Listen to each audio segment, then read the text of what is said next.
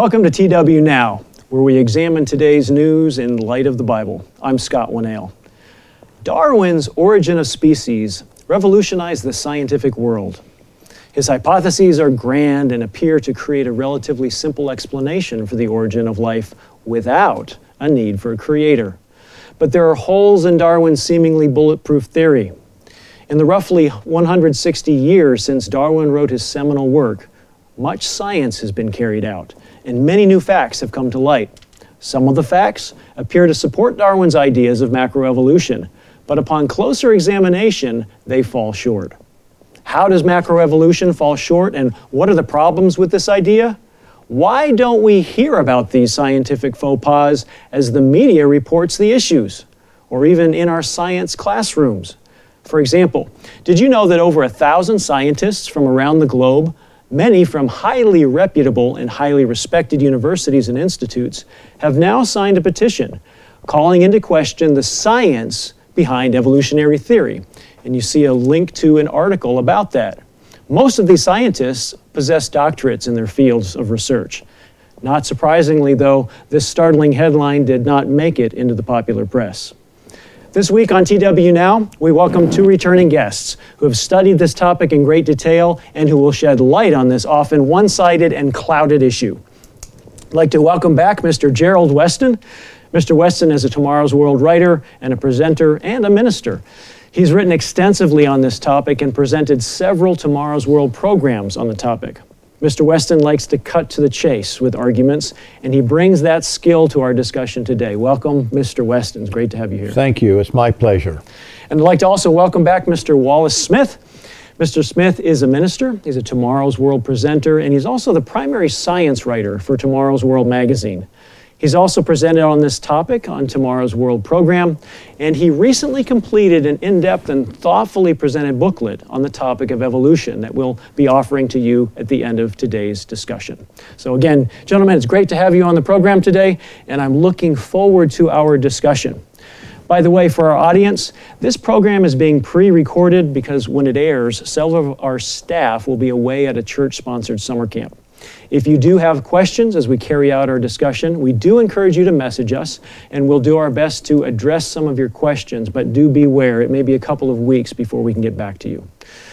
Also, please remember to subscribe, to like, or to share today's program. Well, Mr. Weston, let's go ahead and jump into this topic evolution. We hear the term evolution used a lot. Uh, sometimes it's oversimplified and sometimes it's overgeneralized. There's these topics of macro and micro evolution, which to some might be boring, but can you explain them a little bit as we start into our conversation? Sure. I think that uh, to very uh, make it very simple, uh, we all recognize that dogs changed, new breeds of dogs, even since you know we've been on this earth they have new breeds of dogs. And that's what we call microevolution. It's changes within a particular kind, such as uh, uh, the dog kind or the canine kind. Uh, that's microevolution. Uh, Darwin saw that in pigeons. That's one of the things that helped him to come to his theory. Uh, he could see different uh, types of pigeons, different looks, radically different looks of pigeons. However, macroevolution is something like uh, lizards changing to birds because they say that uh, birds came from reptiles. So you have a, a, a huge leap from one particular kind to something totally different. That's macroevolution, and that's where we have a problem. And so we're going to be talking about this concept of macroevolution today, right. this, this change from one species to an entirely different species. Yes, we, we accept microevolution. I think that we'd be foolish, anybody be foolish to say that it doesn't happen because it does. And it's basically microevolution then is sort of variation Within a species. Within a species. Right. Okay. Mr. Smith, we're talking today about Darwin, or Darwinian evolution, this concept of macroevolution. Can you explain a little bit more what Darwin's Origin of the Species treatise talked sure. about? Sure, I could do that. you have Charles Darwin. Uh, I think credit needs to be given where it's due. His insight was rather remarkable. It was wrong, it's, it's mistaken, but it was a, a, radical idea and revolutionized the world for being as simple as it was. Essentially, he made some observations that he applied to the idea of evolution. Evolution as an idea existed before Darwin. You had different ideas of how animals could possibly change over time, that perhaps the animals we see today had somehow descended from other animals. Perhaps the giraffe's neck became long because over generations of reaching into the trees, the animal's neck just stretched but they didn't have a good explanation. And frankly, without Darwin's theory, it just wasn't taken nearly as seriously. But what Darwin recognized is that, well, his ideas were that one, indeed, the animals and living things have somehow, he suggested, descended from other animals. Where else could they come from? So they've descended from other animals. But his insight was on what he thought were the possible mechanisms. One was that he noticed animals varied. You look at birds, and even within a species, some have longer beaks, some have shorter beaks, some may have stouter or stronger beaks. And, you know, even between us and our own families, there's variations between us and our children. Mm-hmm. But that within all that random variation, it's all happening in a world in which there's so much competition. Uh, there's a com- competition for resources, there's a competition to reproduce and to, to make more children. And so, what he was thinking was that perhaps a, a sense of natural selection, that within these random variations, some variations might make the offspring a little better suited to survive in their environment. So if you have a say a collection of birds, some of them might have beaks that are just a bit longer so they can reach in places that other birds can't. Well, that would give that particular bird a slight advantage. That bird's offspring would have a do a better job getting resources, uh, creating more baby birds than the other birds, and that over time nature in a certain kind of way would reward that animal with more opportunities to reproduce, more opportunities for food, and thus the other characteristics wouldn't be rewarded as much. And so you have a change that's been rewarded. Suddenly you can have a new species of birds with perhaps longer beaks.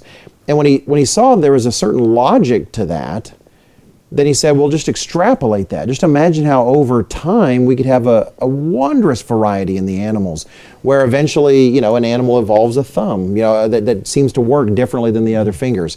So it was a simple idea, recognizing there is random variation in life and recognizing there is pressure to survive and reproduce so possibly those two things together can produce all of life that we have in all of its seemingly infinite variety. So it was a very simple idea, but part of why it was so popular was it gave a mechanism for something that no one had a mechanism for. They all, mm. many people wanted evolution sort of to be true because it didn't require a God, and it seemed like something that might do the trick. And it was the philosophy of it that really caught fire. Okay. Maybe I could add an example. Evolution uh, theory has a lot of examples that they use that are classic examples in high schools, and they sound very good. For example, in the United Kingdom or in England, uh, there was one famous experiment or, or observation of moths that uh, certain dark colored moth thrived in a particular city because at that time they used a lot of coal and everything was was dirty and and uh, had black dust all over it. And so it, it pointed out that they survived, whereas the ones that were white uh, didn't survive because the birds could find them a lot easier and, and ate them. The, the, problem with that is that there were black moths and white moths. That's a little bit simplistic. They weren't exactly black and white, but light colored and dark colored moths to start with. So they were already there. It's just a matter of selecting amongst them. But as soon as things cleaned up, then the white moths came back. Okay. Well, you actually are pushing us to where I really want to go with our discussion today. We're talking about holes in Darwin's theory. And what I'd like to ask you to start with, Mr. Weston, is can you begin to talk about some of the problems with this concept of macroevolution, or, or so what are some of the big holes mm. in Darwin's theory when we look at it today? There are a lot of proponents for Darwinian evolution, yet it's not the exact science that some of its proponents make it out to be. Well, uh, I'd like to go back to my experience at uh, Ventura College when I was uh, taking a biology class, and our professor was talking about the uh, Harold C. Urey and uh, Miller, Stanley Miller experiment, where they put a bunch of uh, um, chemicals, you might say, uh, in some test tubes, a little bit more complicated than that, and it had a certain circuit, and they added electricity to it, and it produced amino acids. And then the professor went on to start talking about the cell. Is this the experiment where they were trying to sort of reproduce the primordial soup Exactly. that created the first life? That Exactly. That pond that Darwin. Trying to show how inorganic can become organic and eventually produce life. Uh, back in 1952, 53 uh, is when it came out. And so uh, I, I haven't raised my hand because we had been studying the cell and it's pretty complex in a lot of ways. Now, when Darwin looked at the cell 160 years ago, it, it didn't look like much. But as time has gone by, we know much more about the cell and far more today than during that time of uh, Miller-Urey. But at any rate, I, I raised my hand. And I said, Well, how did you get from a few amino acids to a full blown cell? And he said he wasn't going to discuss that. He said that is the biggest gap in evolution. And he said, the fact is that we are here, so the, the gap was bridged. now, I didn't have enough presence at the time to raise my hand ag- again and say, well, sir, we agree that we're here. That's not the issue. But you're trying to tell us how we got here, and you cannot explain that gap. I had no idea how large that gap was at the time. I knew it was a big gap, but it is, it is gargantuan. It, it's, it's the Grand Canyon plus uh, the, the gap between the two. It makes me wonder if your professor had any idea how large that gap was at that time as well. That's right. He probably didn't know all that is known now. Well, he couldn't. Yeah, that's part of what's fascinating about the sciences is their discoveries don't tend to shorten the gaps. It seems like the more we're discovering, the larger uh, the gaps are, the larger the gaps are getting. Absolutely. Mr. Smith, what kind of gaps are you seeing, holes in, in Darwin's Well, theory? that's that's a good question because there are many. One of my favorites is what happens when you put their stories to the test. I grew up on evolution. I believed it, frankly. I, I was inundated with it even then. And you're talking about, I'm not young, but I'm not old. I, I'm old enough. And it's gotten worse since then. So if you just pick one story, the eye is a good example. It's a very common story. And they'll admit they don't know necessarily this is how the eye evolved, but it's what they'll suggest. And they'll say, take a simple creature like a starfish or something that doesn't have an eye, but imagine it has some sort of photo light sensitive spot. And then over generations, that maybe one of those starfish has a slight indentation there that helps the light to be collected just somewhat simpler and then the next thing you know there's a step where it's it's it's now more of a bowl figure with a pinhole and then many generations later maybe it's got a film covering or just a little thin mm-hmm. transparent film that adds a little focus and they you go step by step by step and they weave a tale such that the next thing you know mm-hmm. there's a fully functioning eye in this in the control room. Maybe we can bring that image up. Thank you. Oh, hey, great. There's a, a good, it's amazing actually how even oversimplified that is, but right, there's a good mammalian eye. And so they'll, they'll tell that story, and it can sound so convincing because the gaps seem so small. It's just a tiny change, it's just a tiny indentation. But to me, one of the greatest holes in the Darwinian approach to evolution is that we now have cracked open the cell. We actually have access to the genetics that has to make all of that happen. For there to even be the smallest new structure, say to start bending that, that skin in to be able to create an indentation, the programming has to indicate that. The DNA has to explain to all the machinery of the cell to do that. So we can actually now begin to expose these stories to calculation. We can now actually look at the mathematics behind these stories and it just simply does not add up. There are no small steps yet. Even the smallest of step in the story mathematically is a vast number. It's a it's such improv. It's like trying to explain to a group of children how toys got into the living room, and you can weave a tale of a mm-hmm. man who comes down the chimney in a red suit and deposits all these toys and and rides a sleigh. But when you start confronting it with reality, it just falls apart, and mm-hmm. and that's what these stories do. Mm-hmm.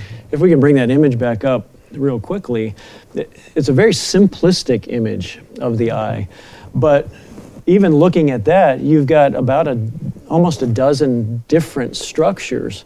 It makes me wonder if evolution happened, how would the eye know to develop all of these different structures?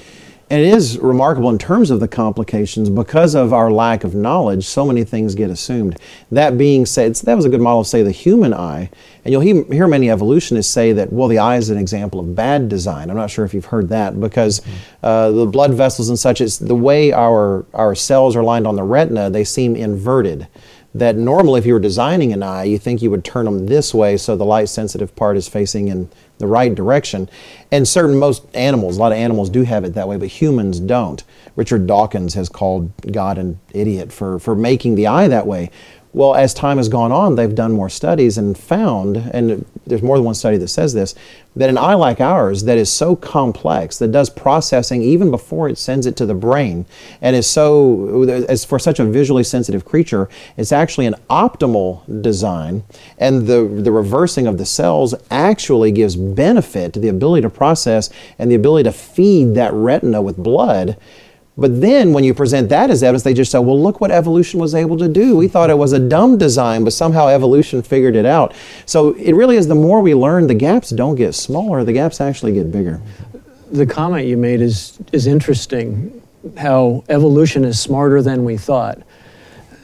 You, you, giving evolution this process, human characteristics and intelligence, it sounds like, is, is that what evolutionary scientists do? Do they grant intelligence to evolution? Well, they, they virtually have to. Uh, when, when you look at the structure of the cell, for example, it's made up of machines, uh, molecular machines. That, that's a term that evolutionists use. Now, a machine, we know uh, uh people make machines. Uh, in the cell, go back to uh, the cell here a little bit. Uh, we have kinesin or kinesin. I've heard it pronounced both ways. Okay. Uh, and most people never even heard of a, a kinesin or a kinesin. And this is actually in the nucleus of the cell, isn't it? Or is no, this, would be in the, the regular part. Okay, we, yeah. we've got an image too um, that they can look at. Yeah, uh, and it, it's not even on there. I mean, there's so much. There, there is no such thing as a simple cell. Uh, we hear about that in biology classes, but there is nothing that is simple about the cell. It is incredibly complex. But a kinesin is no more than a truck. It, it's a little fellow that, that carries a product from one part of the cell to the next part of the cell. The cell is always under construction. And so it can only go one way, but it has to find its way on microtubules, little highways within the cell, and take it from this place over to where it belongs. And it knows where to take it. Now, we don't just have one kinesin. Uh, each cell has about 40 kinesin because they have a different trailer hitch, to put it in, in terms we can understand. They, one doesn't carry every product the cell, it, it only carries certain ones. And so you've got all these different ones. Now, I suppose a simple cell had just a, a, a broad hitch that could carry everything. But you have to stop and think, how did that happen? And why did it happen? And how does this machine know to take uh, this product from here and take it over here? Uh, you, you start asking questions. Uh, you can come up with stories, and I like that. We were talking about that earlier. Evolution is great at telling stories, but they're not really good at explaining the actual mechanism and how it actually works, how it could have happened. And one thing I appreciate about what he said, it is if you've ever seen any videos of that particular protein in action, mm-hmm. that apparatus, it really is remarkable to just sort of see it walking along these these microtubules inside the cell is that, well, how does it know? Well, if you talk to some of these scientists, physicists, and chem biochemists and such, they'll explain, well, here's how it happens. This, this chemical reaction causes this, and there's an attraction between these, but once this happens, that triggers this, that causes this to let go, and then it binds to another. And they can map out this story, but what they've mapped out, do you remember the old cartoons in the U.S. with who's the big chicken, uh, the Foghorn, big rooster, Leghorn. Foghorn Leghorn, and he's always abusing that poor dog. And he would create this remarkable contraption, like a, they call it a Rube Goldberg machine, where some water pours into a bucket that falls down and pulls a lever and does all these things. The ability to explain every step in that contraption that results in the dog getting kicked in the pants or whatever the case is, doesn't explain where it all came from. Rather, you're simply de- describing the components of a design. Your mm-hmm. design, you you can explain how it all happens, but how did it all come to be that way? Uh, clearly a hallmark of design. Well, how how does that level of complexity happen in stages so that it's fulfilled? What what what could have happened if all of those stages didn't happen the way they needed to? Well, I think one of the interesting things I've I've used this before is that you could have all the components of the cell, which would be massive. I mean, it, it, that's no small task in itself. But unless you have a glad bag holding it all together, you don't have a cell. I used to use that analogy, a glad bag. But the more I've studied into bag. it, a Ziploc, yeah, any whatever it is. But it isn't just a, a membrane. They, they talk about you know a bubble, and it all ended up in a bubble. Well, this is something that's very very complex. Uh, it, it's a double-lined wall, and it allows certain things in, and other things it doesn't allow in. And, and it's very complex. So it has a, a gatekeeper at pores. It has pores within the the cellular structure there, the uh, the the, uh, the cellular wall that allows certain things in that need to be inside, but keeps things out that shouldn't be there. How did that happen? Uh, again, you go back. If you don't have something to hold it all together, you've got nothing. But how do you have this cellular wall without the, the DNA and the replication of proteins to make it all up? Mm. It really is remarkable if you were to think of, say, an intelligent house. Well, my phone has an app if you want to try to control your home with from one source. And if we could design a house where the doors, the walls, everything knew everything you wanted. If someone brought a package from Amazon and it knew that was a package you ordered, it would bring it in for you and somehow place it on your counter. If it was a package that was mismarked because it's meant to go to the neighbor, mm-hmm. it wouldn't bring the package in. It recognized people you want in your house. It would recognize people you, you didn't want into your house. If there's an intruder, it would sound the alarm on its own. Uh, it would rearrange the furniture if it needs to, to to match the sunlight as it comes in through the window. If you had a house like that, you would think this is remarkable. Who designed something like this? And yet, everything I've described is, frankly, elementary school level stuff compared to what the cell wall is capable of doing, like Mr. Weston was describing. And yet, somehow, we're supposed to imagine that this came together without any active design. It just doesn't make any sense. We're supposed to imagine, we're supposed to believe That's right. that it happens that way. It really is. It's very. It's almost the same language some would use of, of faith, right? It's someone that you just you just have to you just have to believe. Mr. Weston, can you think of any other big holes in evolution? Another way I might ask the question actually is is there a a problem with evolution that you personally um, find most trouble with? Well, I think what I've been talking about is what I find the most trouble with. However, a, a, a huge problem for Darwin, and, and Darwin recognized it at the very beginning, was that um, you would have to have all these fossils in the ground. Uh, in other words, to get from this species to another one, uh, it's all by little steps, little incremental steps. And so you would think that in the fossil record you would find these these steps along the way. You wouldn't find every one of them, but you certainly would find a lot of them. Uh, you know, we've been looking for the missing link uh, in the human uh, chain of things. But it isn't the missing link that we're looking for. It is the missing links by the thousands that are, that are there, that are, that are not there. They can't find them. And there was a hope during Darwin's time that with more exploration, we would find these links. But as time has gone by, uh, we don't find those links. In fact, what we find are uh, creatures that are fully formed, uh, but they're not of any, uh, you know, uh, link from, from this to that. We, we can, even with the human links that they're finding, there, there are huge problems with that. They, they have portray it as though it's just a nice, even step. But when you really ste- step into the, the picture and you find out, they, they have all these different names, and yet there, there's not the, the continuity that, there, that is expected. As uh, was brought out, and this may, be, may have changed in more recent times, but you take all of the, the bones that they have uh, for human evolution and put them in the back of a yeah. pickup. Yeah. It, there, there just aren't that many. And so you take this and little bone and you extrapolate and you make this great picture. And then they put the soft material on it. So you have a hairy person. Uh, and and much, much of the difference in species has to do with soft tissue. For example, birds uh, have a flow through lung. It's not a, uh, it's not a diaphragm as reptiles have. It's a totally different type of a lung. And so how did it move from, from this lung to the next one? You talk about the bones, it reminds me of a, a trip my family and I made to Washington, D.C. several years ago. And we were in the Museum of Natural History. Mm. So we're looking at skeletons of dinosaurs and all of these other types of creatures and it was amazing to me because you could you could see the skeleton, you could see the the real bone, mm-hmm. and then you could see the pieces that they had filled in the gaps or filled in the blanks with.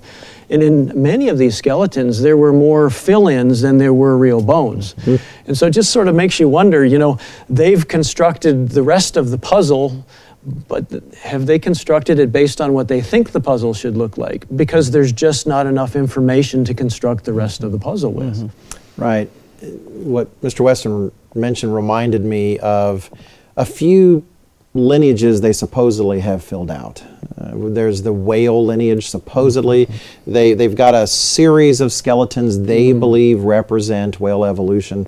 Uh, now, from one to another, there's still quite a bit of change, but it looks like a plausible sort of story.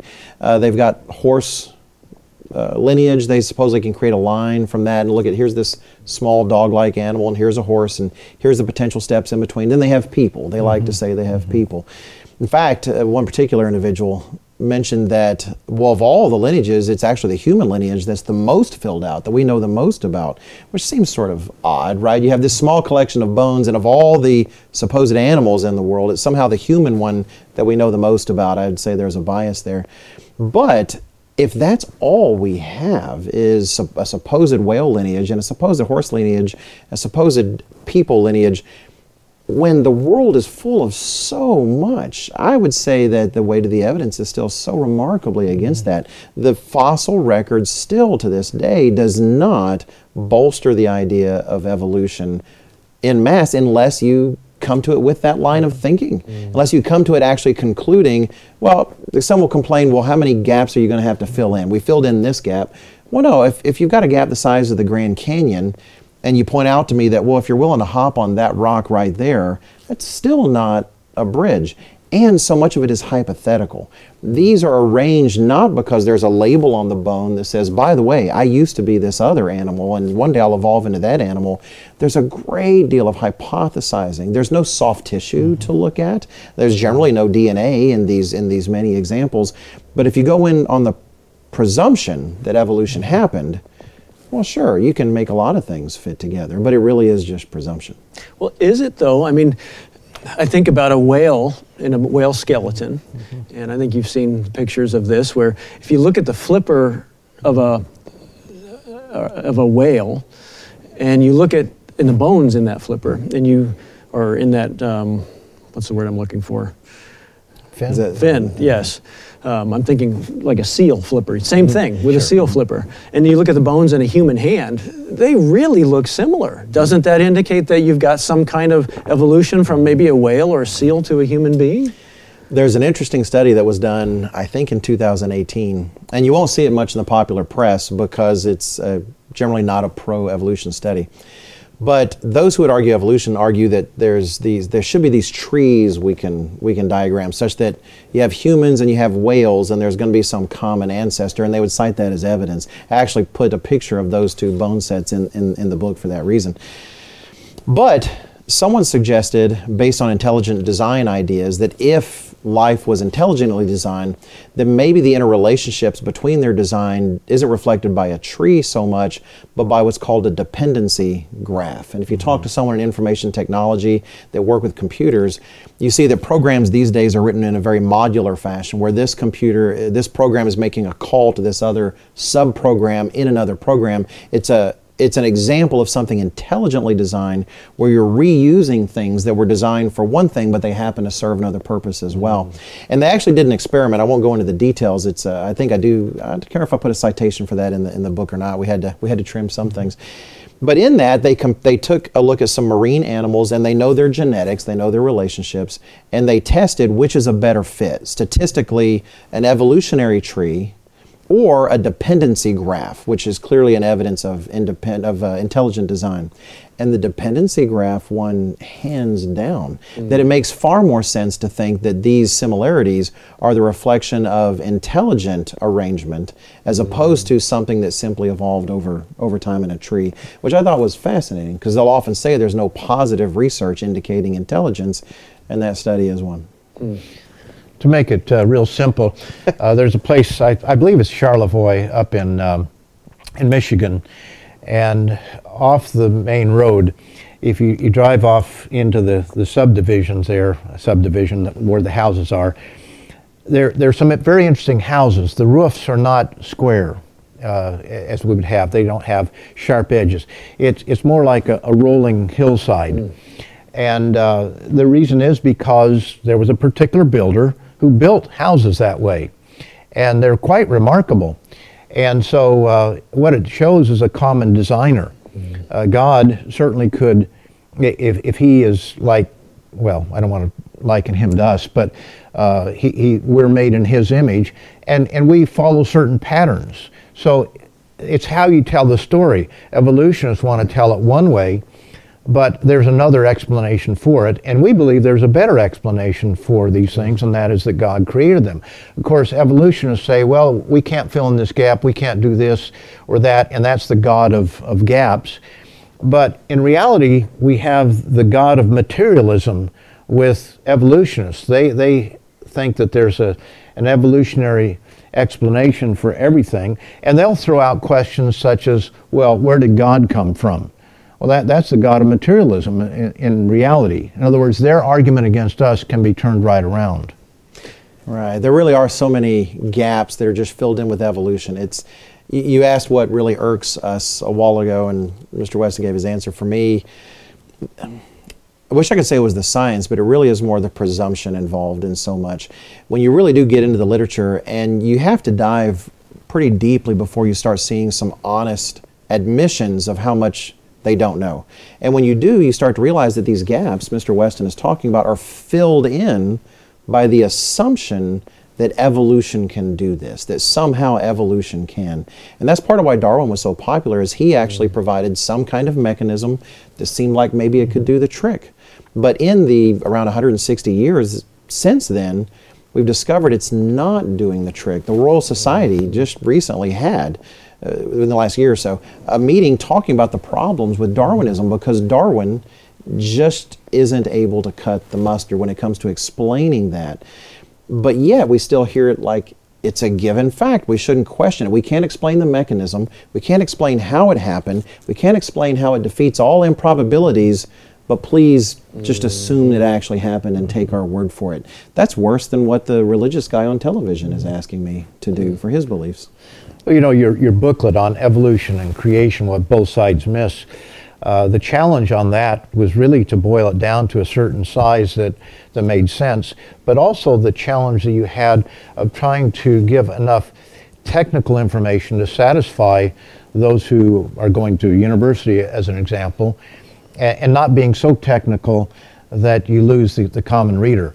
So it, it was very difficult for you to be able to uh, to have that kind of balance in there.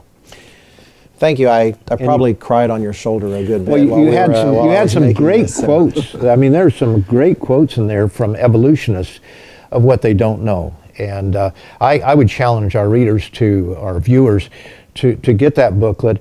And, you know, even if it's a little bit technical at certain times, there's so much that you can gain from it. And I, like to challenge myself a little bit, read things that are a little bit over my head, because you, you learn over a period of time. And so that's, that's an outstanding resource that you've put together there. Thank you. Let me ask you, we've sort of been going in this direction. There are, there are gaps. The uh, scientists today are, a term I would use when I worked with my graduate students years ago was they're extrapolating beyond the data. You know, it looks like there's a little bit of a trend but they're leaping out here way down the line and thinking, oh, it, it, if we take the line out far enough, it's going to take us there.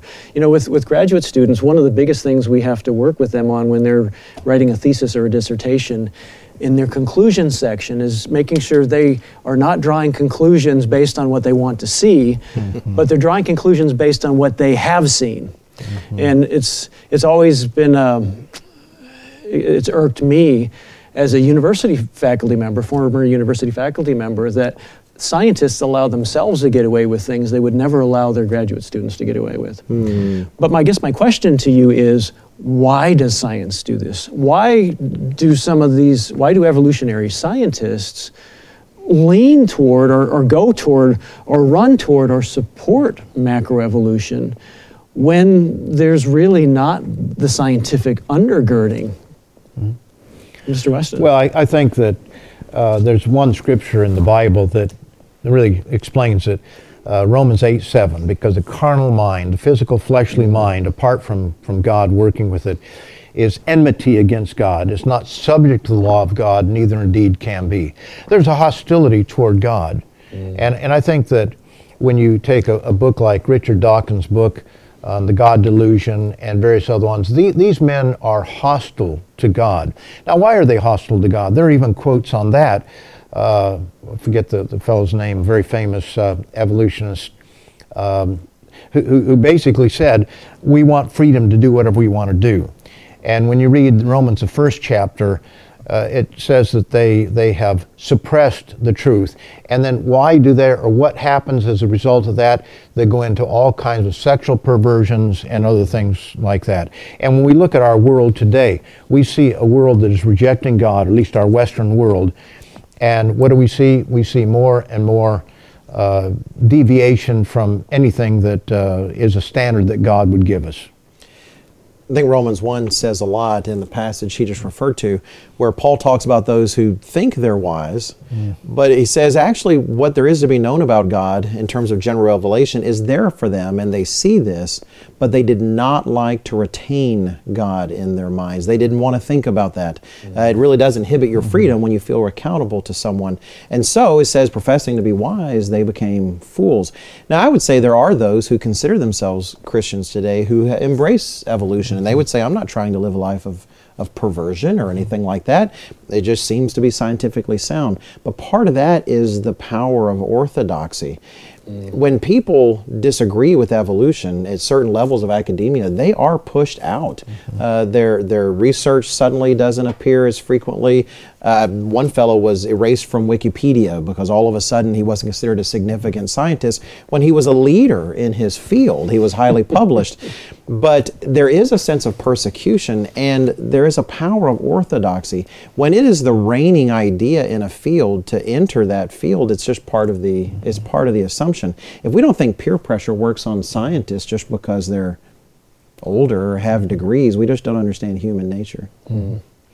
I think we, we're seeing more scientists who are coming out and saying that no, there's got to be intelligence behind life. Now, he was a philosopher, not a, a scientist, but An- Antony Flew, uh, for 50 years, professed uh, atheism, and he changed his mind when he looked at DNA. And, and he, he realized that here is a code, you know, six feet. Six feet of this is wrapped up into the center of the cell. And it's nothing other than code and it explains or it tells the cell how to produce this protein and that protein and everything. But the problem is that uh, you need DNA to produce proteins, but you need proteins to actually make them. So you've got the instructions, but unless you have the machines to make them, you've got nothing. And so we come up with the which came first, the chicken or egg, all the time through through looking at the cells, through looking at everything that, that we have around us, which came first. It, it's been trivialized, you know, which came first, the chicken or the egg, but that is a huge, huge problem that comes up time and time and time and time again. And people like Richard Dawkins have a, a hostility to God. And one of these days, he's going to have to face the music. And that's why time is on our side.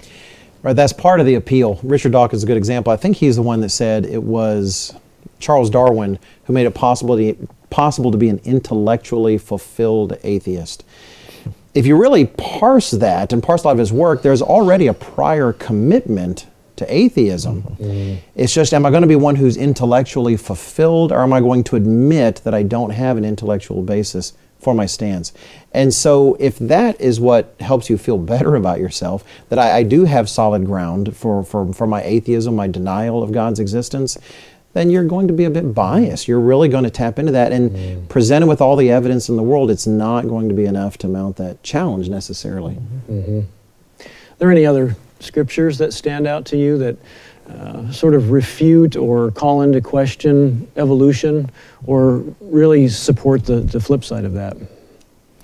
Well, Psalm 1, 139, I think it's about verse 13. I'm not sure the exact verse. Uh, David said, I am fearfully and wonderfully made. Mm. And when we look at, you don't have to know about cellular biology. If you just look at the creation around us, the marvels of creation. My wife put out a little hummingbird feeder, and you look at that bird, it's so different from every other bird. It's not like any of the others in terms of its abilities and, and how did it how did it get that way?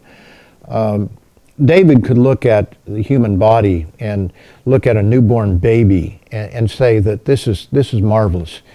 So I, I think that uh, when you just open your eyes without the prejudice.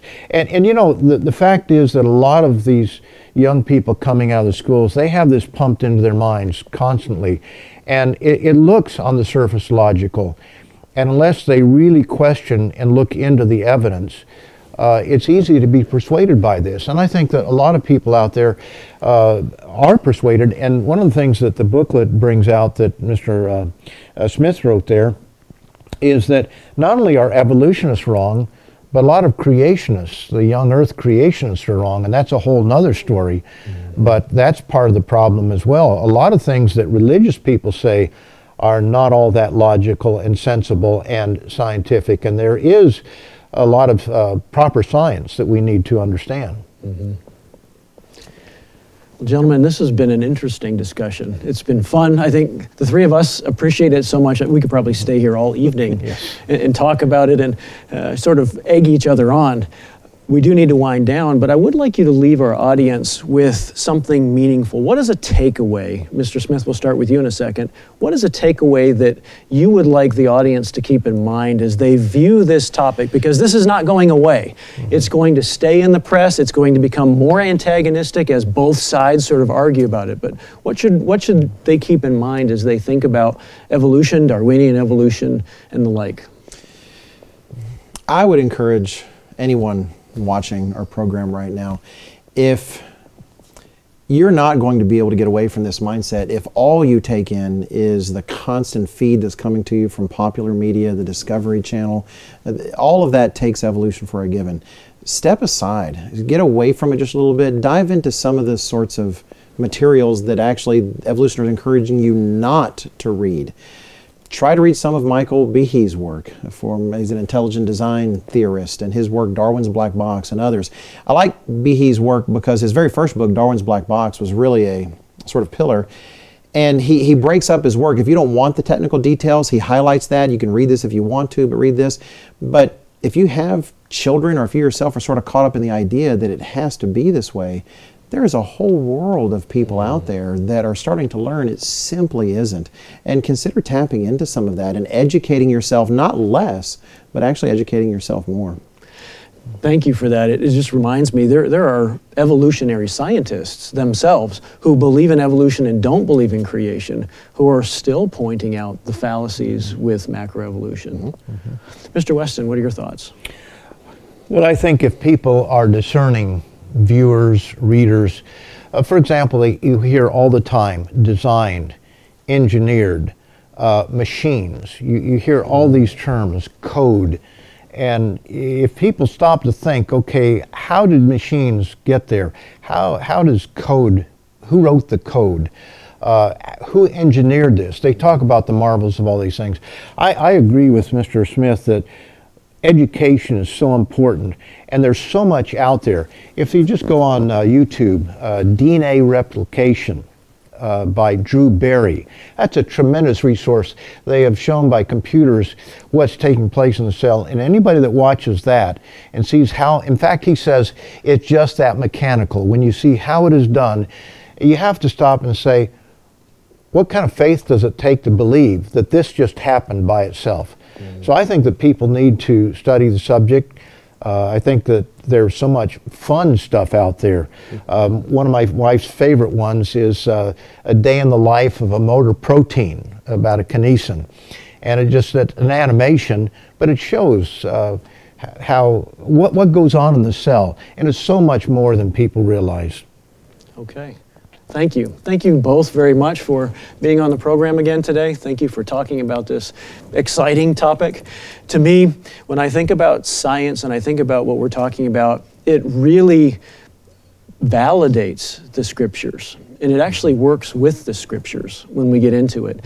And the Bible has, to me, better explanations for why these things happen than sure. science ever has come up with on their own. Time is on our side. Yes, very much so. Changes or adaptations within species do occur over time, as we've talked about, microevolution. For example, crossbreeding different types of dogs, Mr. Weston talked about this, brings out different traits, longer tails, shorter noses, etc. But macroevolution, evolution above the species levels, monkeys, for example, evolving into human beings, is a far fetched and truly impossible idea if we take a fair and a measured look at the quantum amount of new development that has to occur to support such changes. For macroevolution to truly work, as Darwin and others have professed, these micro changes, tiny little changes, would need to happen extremely quickly and also at the same time, or the organism would die and the process would end. Macroevolution, this big change, is nothing more than an intellectual wishful thinking. It is the hope of individuals who do not want to be beholden to an all powerful, all knowing God and His life giving laws. Today, we've just touched on this topic. If you'd like to learn more about the holes in Darwin's theory and further in depth explanations, be sure to read our new booklet. Mr uh, Smith has written. We've got a copy of it here for you to see as well. It's called Evolution and Creation What Both Sides Miss. And you can find this at tomorrowsworld.org. It's free for the download or it's free for ordering. In this booklet, Mr. Smith takes a very fair look at both arguments from macroevolution and also what is called creation science, both of which do have flaws. To view more of today's news in light of the Bible, be sure to join us each week here on TW Now. Next week, we plan to examine the question Where is the kingdom of God? We invite you to subscribe, like, or share today's program. And again, we look forward to seeing you next week.